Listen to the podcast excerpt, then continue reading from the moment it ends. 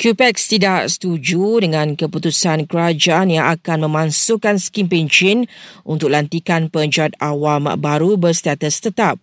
Jelasnya secara purata penjahat awam berkhidmat melebihi 30 tahun sebelum layak menerima faedah saraan dan pencen juga jadi skim yang lebih menjamin kesejahteraan mereka selepas bersara. Menurut QPEX lagi, dengan skim gaji yang masih rendah ketika ini, Skim Chairman KWSP dilihat tidak membantu penjahat awam memiliki simpanan persaraan mencukupi. Tindakan ibu bapa berkongsi aktiviti harian anak mereka di media sosial boleh menarik perhatian pelaku seksual. Bukit Amal menjelaskan maklumat berkenaan boleh menarik pelaku seksual terutama pedofilia untuk merancang perbuatan jenayah.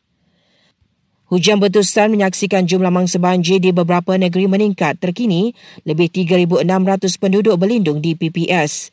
Di Terengganu angkanya sudah melebihi 2,000, Kelantan 800, Pahang 460 dan Johor sekitar 250 orang. Sementara itu, Met Malaysia memaklumkan amaran hujan berterusan untuk Kelantan dan Terengganu berkuat kuasa sehingga hari ini.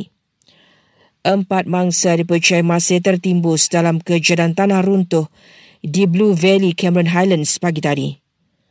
Bekas Menteri Kewangan Tun Daim Zainuddin akan dituduh di mahkamah minggu depan mengikut akta SPRM selepas dilapo telah keluar dari hospital semalam. Dan penduduk Gaza diberita mula terpaksa mengisar makanan haiwan ternakan untuk dibuat roti kerana kekurangan tepung gandum.